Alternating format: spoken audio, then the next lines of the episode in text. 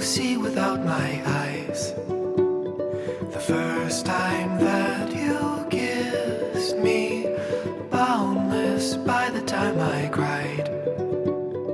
I built your walls around me. White noise, what an awful sound.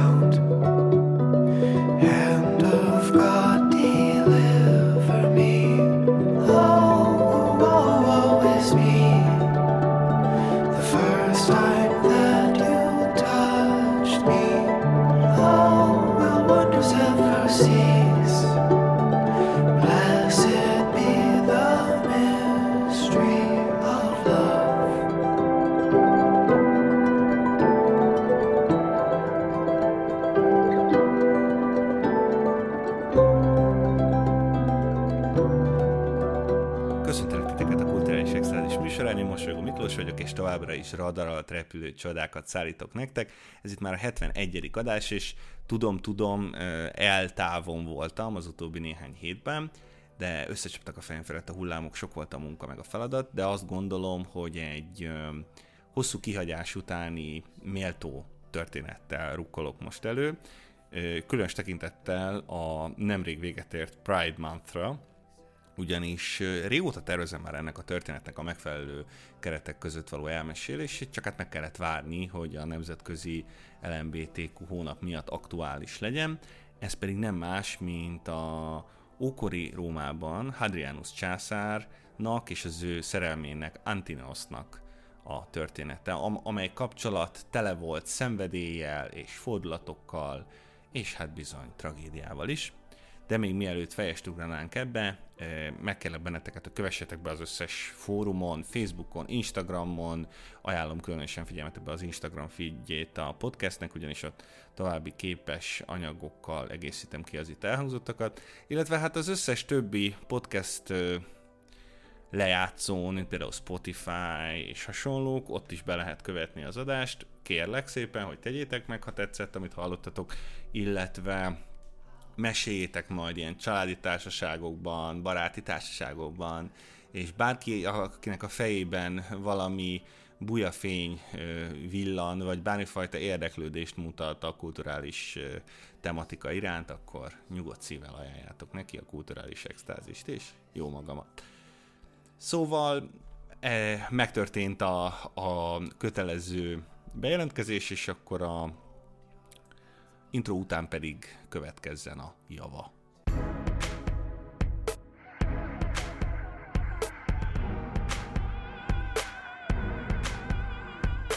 Ez itt a kulturális extázis. Szórakoztató elmélkedések a kultúráról. Radar alatt repülő csodák, ismerős egyenletek, régóta vágyott klasszikusok. Aki a foglalkozást vezeti, Mosolygó Miklós.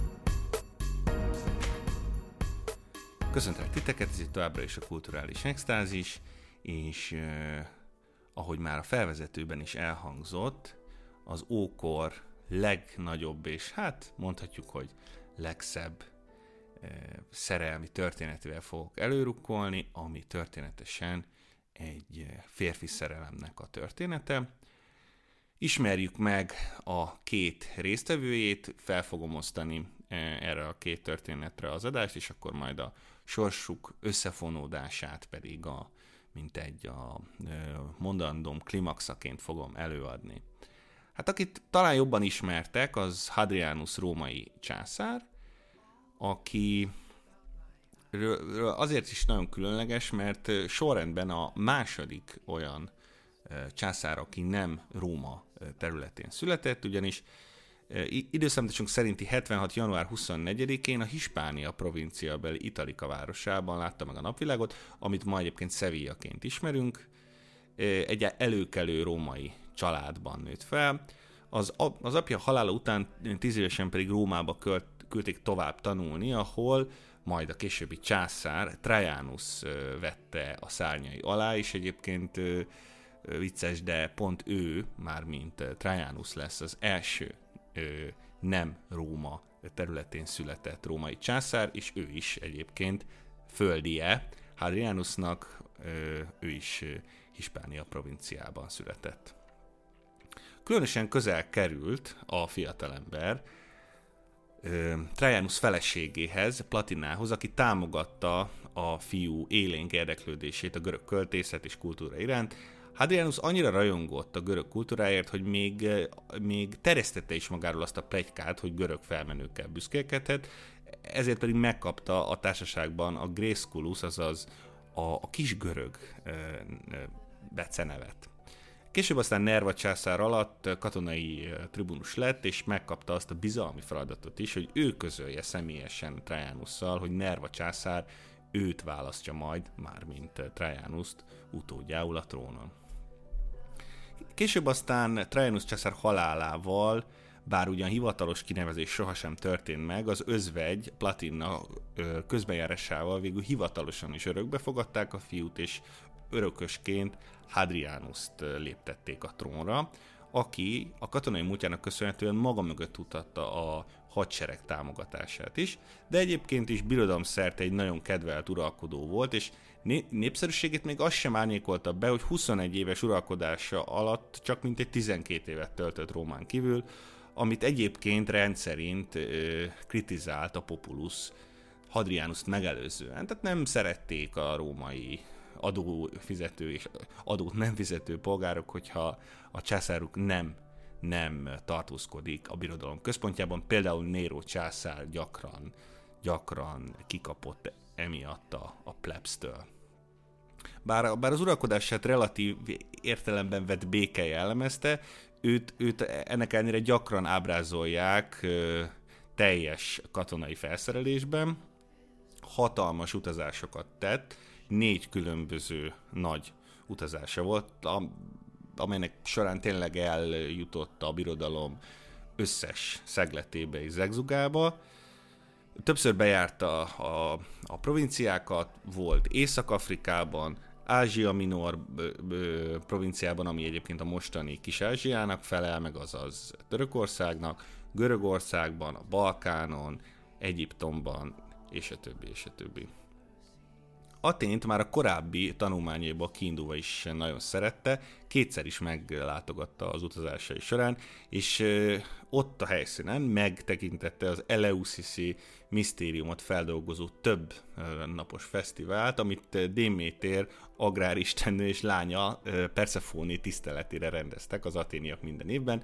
Annyira megszerették a császárt, hogy Diadalivet is emeltek a tiszteletére, ami ha belegondoltok nem meglepő, hogy Hadrianus már gyerekkor óta micsoda rajongója volt a görög kultúrának, hát ezt a szeretetet viszonozták az attikai félsziget lakói. Aztán, amiről egyébként nagyon híres Hadrianus mind, mind katonai, mind pedig infrastruktúrális szempontból, az a Hadrianus fala. Ugye időszámításunk után 122-ben érkezik meg a mai Britannia provinciába, ahol felismerte azt, hogy a római civilizációt csak úgy lehet megvédeni a brit szigeteken hát garázdálkodó hordáktól, és itt ezen belül is kifejezetten a pikteket kell érteni. A piktek azok a fehér, kékre meszelt arcú, rémisztő, hát ilyen barbár hadak, Szóval őket csak egy megfelelő védvonal, védmű felállításával lehetett kizárni és kívül tartani a birodalom határain. Így egy 120 km hosszú és sok-sok erődítményt tartalmazó falat húzatott fel a mai körülbelül Skócia és Anglia határára ennek egyébként ma is megvannak a nyomai, néhány helyen egészen hosszú, összefüggő részt alkotnak, szóval ez akkoriban egy fantasztikus ö, ö, teljesítmény volt, és hogyha belegondoltok abba, hogy a mai napig állnak bizonyos részei, akkor, akkor nem kell mondjam, hogy ez micsoda lejsztunk volt Hadrianus császár részéről. Ezutáni évben időszámításunk szerint 123-ban vonul keresztül a kíséretével Bitinia et Pontus provincián, ami a mai Észak-Oroszország, Észak-Oroszország, Észak-Törökország területének felel meg. Itt egy Claudiopolis nevű városban ismeri meg az ekkor mindössze 10-12 éves, egyes források szerint 10 és 15 éves, tehát ezek nem teljesen pontosak, mondjuk 14-15 éves fiút, Antinoszt, aki, akit más nagy reményű fiatallal együtt kiválasztanak, hogy egy ókori cserediák program keretében a birodalom fővárosában tanulhassanak. Na most akkoriban ugye nem voltak túlságosan, hogy mondjam, stabilak az anyakönyvvezetői hivatalok, de azt lehet mondani, hogy ekkoriban olyan kis, kis kamaszként találkozhatott Hadrianus a leendő szerelmével, és akkoriban még nem ébredt valami mai szemmel nézve hát helytelen vonzalom iránta, de valószínűleg szemet szúrt neki, és így beválogatta abba a keretbe, a, a, a, ami, a, aminek segítségével aztán Rómában köthetett ki a fiatal. Később aztán Rómában megismerte a római kultúrát, nyelveket, szokásokat, és egy csodálatosan szép görög ifjúvá serdült, és, és hát azt se felejtjük e, egyébként, hogy, hogy a rómaiak átvették a, a görögöktől a, a pederastia nevű hát intézményt, ami mai szóhasználatban egy nagyon pejoratív kifejezés, de akkoriban azt jelentette, hogy egy idősebb, mondjuk 30-40 éves férfi egy tizenéves fiúnak a hát ö, ö, erkölcsi és intellektuális fejlődését segíti, míg ö, válaszként a fiú pedig az idősebb férfi szexuális ö, ö, játszó társa lesz, fogalmazzunk így. És hát ez így is történt kettejük között. Hadrianus egyébként is egy boldogtalan házasságban élt, egy érdekházasságban, hát ekkoriban a hatalom legmagasabb fokán, ez nem volt meglepő, hogy nem szerelemből házasodtak az emberek, hanem egy elrendezett politikai megfontolásokat szem előtt tartó házasságban éltek, de azon belül is egyre inkább meggyűlölte a feleségét, és valószínűleg ez is hozzájárulhatott ahhoz, hogy nagyon sokat utazott, és hát amikor megismerkedett Antinosszal, akkor folyamatosan maga mellett tartotta. Gyakorlatilag bejárták az egész birodalmat együtt, közösen vadáztak, egy nagyon szép történet, amiről még vers is született, egy, egy, egy helyieket re, rettegésben tartó libiai oroszlánt vadáztak le együtt, ami, ahol egyébként egy ilyen igazi férfiúi bajtársiasság is meg, megjelenhetett állítólag, mert hát Hadrianus életét megmentette Antinos. Tehát mondhatjuk úgy, hogy testi és lelki nem csak jó barátok, hanem szeretők is lettek. Majd, majd megérkeztek Egyiptomba, ahol Alexandriából kiindulva hajó hajó túrára indultak, a, végig a Níluson fel, a Nílus felső folyásán, és egyébként érdekes, hogy Luxorban állítólag, még mindenképpen ez, ez időben előfordulhatott, meg, megtekinthették a híres memnoni kolosszusokat, ahol ez, ezt azt képzeljétek el, hogy ez kettő ilyen ülő hát másod, egy, egyébként második Ramszesznek emelt ö, emlékmű, hatalmas szobrok, tényleg ilyen, ilyen több emelet magas szobrokat kell elképzelni, a, amelyiknél az egyiknél egy, egy korábbi földrengés során egy hasadás történt a szobortestben, és e, ez a hasadás egy olyan, olyan különleges jelenséget eredményezett, hogy hajnalban amikor a pára lecsapódott a szobor belsejébe, akkor a szél, ahogy átfújt a, ez, ezen a repedésen, ö, nagyon szomorú és, és, és ö, keserves jajveszékelést hallatott a szobor. Ez egy, ez egy nagy ö, turista látványosság volt a korban, ugyanis ekkoriban már a római birodalom területén belül, tehát a Mare Nostrumon belül a tehetősebb polgárok ö, effektíve turistaként viselkedtek, és a főbb ö, vallási központokat, illetőleg nagyobb ö, monumentális építményeket meglátogatták, felkeresték ugyanolyan célból, mint ahogy ti ö, ma el zarándokoltok a Párizsi Eiffel toronyhoz, vagy ö, most teszem azt mondjuk Barcelonába a Sagrada Familiához. Nos, és ez a Memnon szobor, ez azért Memnon, mert egyébként egy görög, gör, tehát a görögök is megfogalmazták a saját történetüket a szoborral kapcsolatban, ugyanis Memnont még Achilleus ölte meg a trójai háborúban, és az ő, és ő egyébként Eosznak, a szél istennőjének volt a fia, és ezt a, ezt a keserves jajgatást, ezt a, ezt a síró, jajveszikelő hangot, amit ez a szél jelenség okozott, ezt, ezt annak, annak tulajdonították, hogy, hogy, hogy ilyenkor Eosz, a szél istennője sír Memnon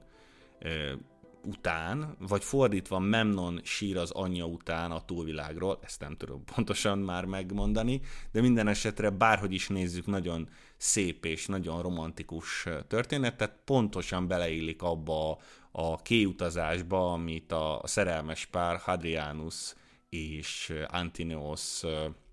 átélhetett.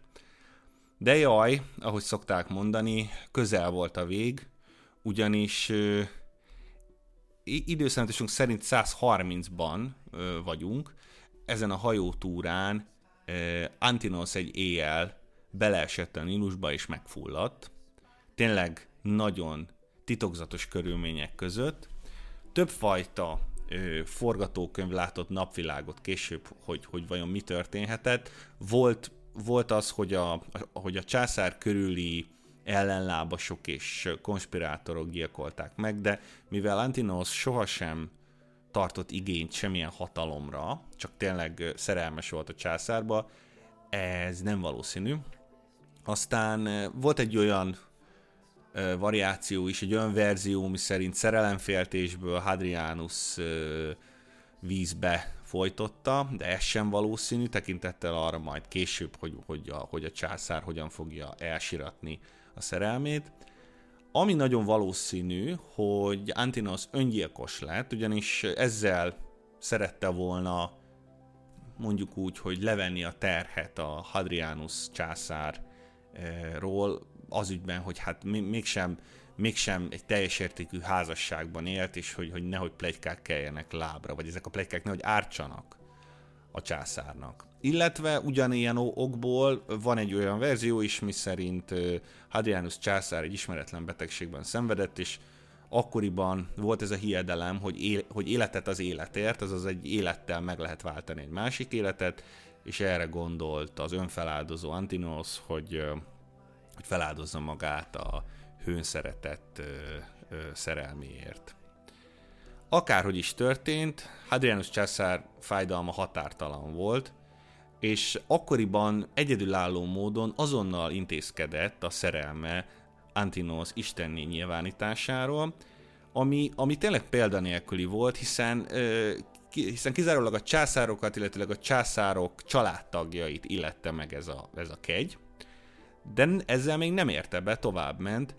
Attól a helytől nem messze, ahol vízbe fulladt Antinos, egy várost is alapított, a tragikusan fiatalon elhúgy fiú tiszteletére, és a városnak az Antinopolis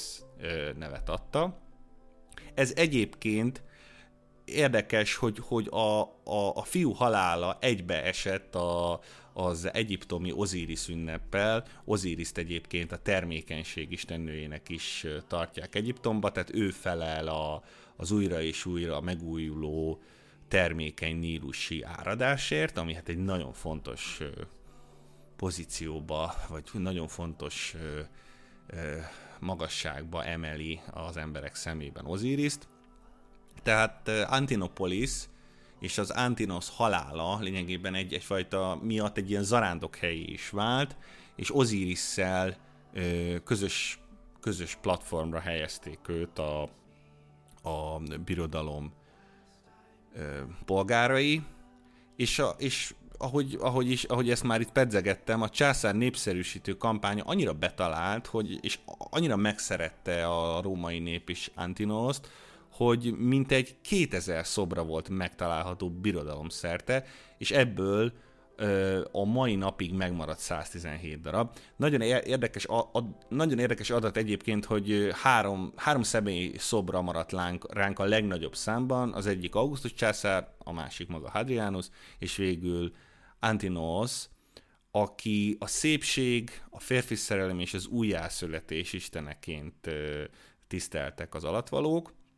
és mivel halandóból jutott ilyen isteni magasságokba, ezért úgy tartották, hogy a könyörgésekre és az imákra is hamarabb válaszol, mint más istenek. Nagyon izgalmas gondolat ez, hogy, hogy gyakorlatilag egy hétköznapi görög származású közrendűből egészen isteni magasságokig lehet emelkedni, és azt gondolom, hogy ez azért sokat elmond az akkori világnak, az ókori római görög világnak a, a magánélettel és a, és a szexualitással kapcsolatos hát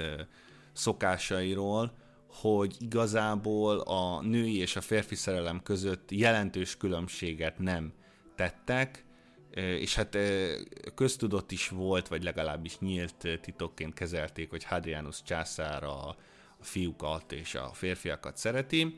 de hát a házasság az elsősorban egy politikai és gazdasági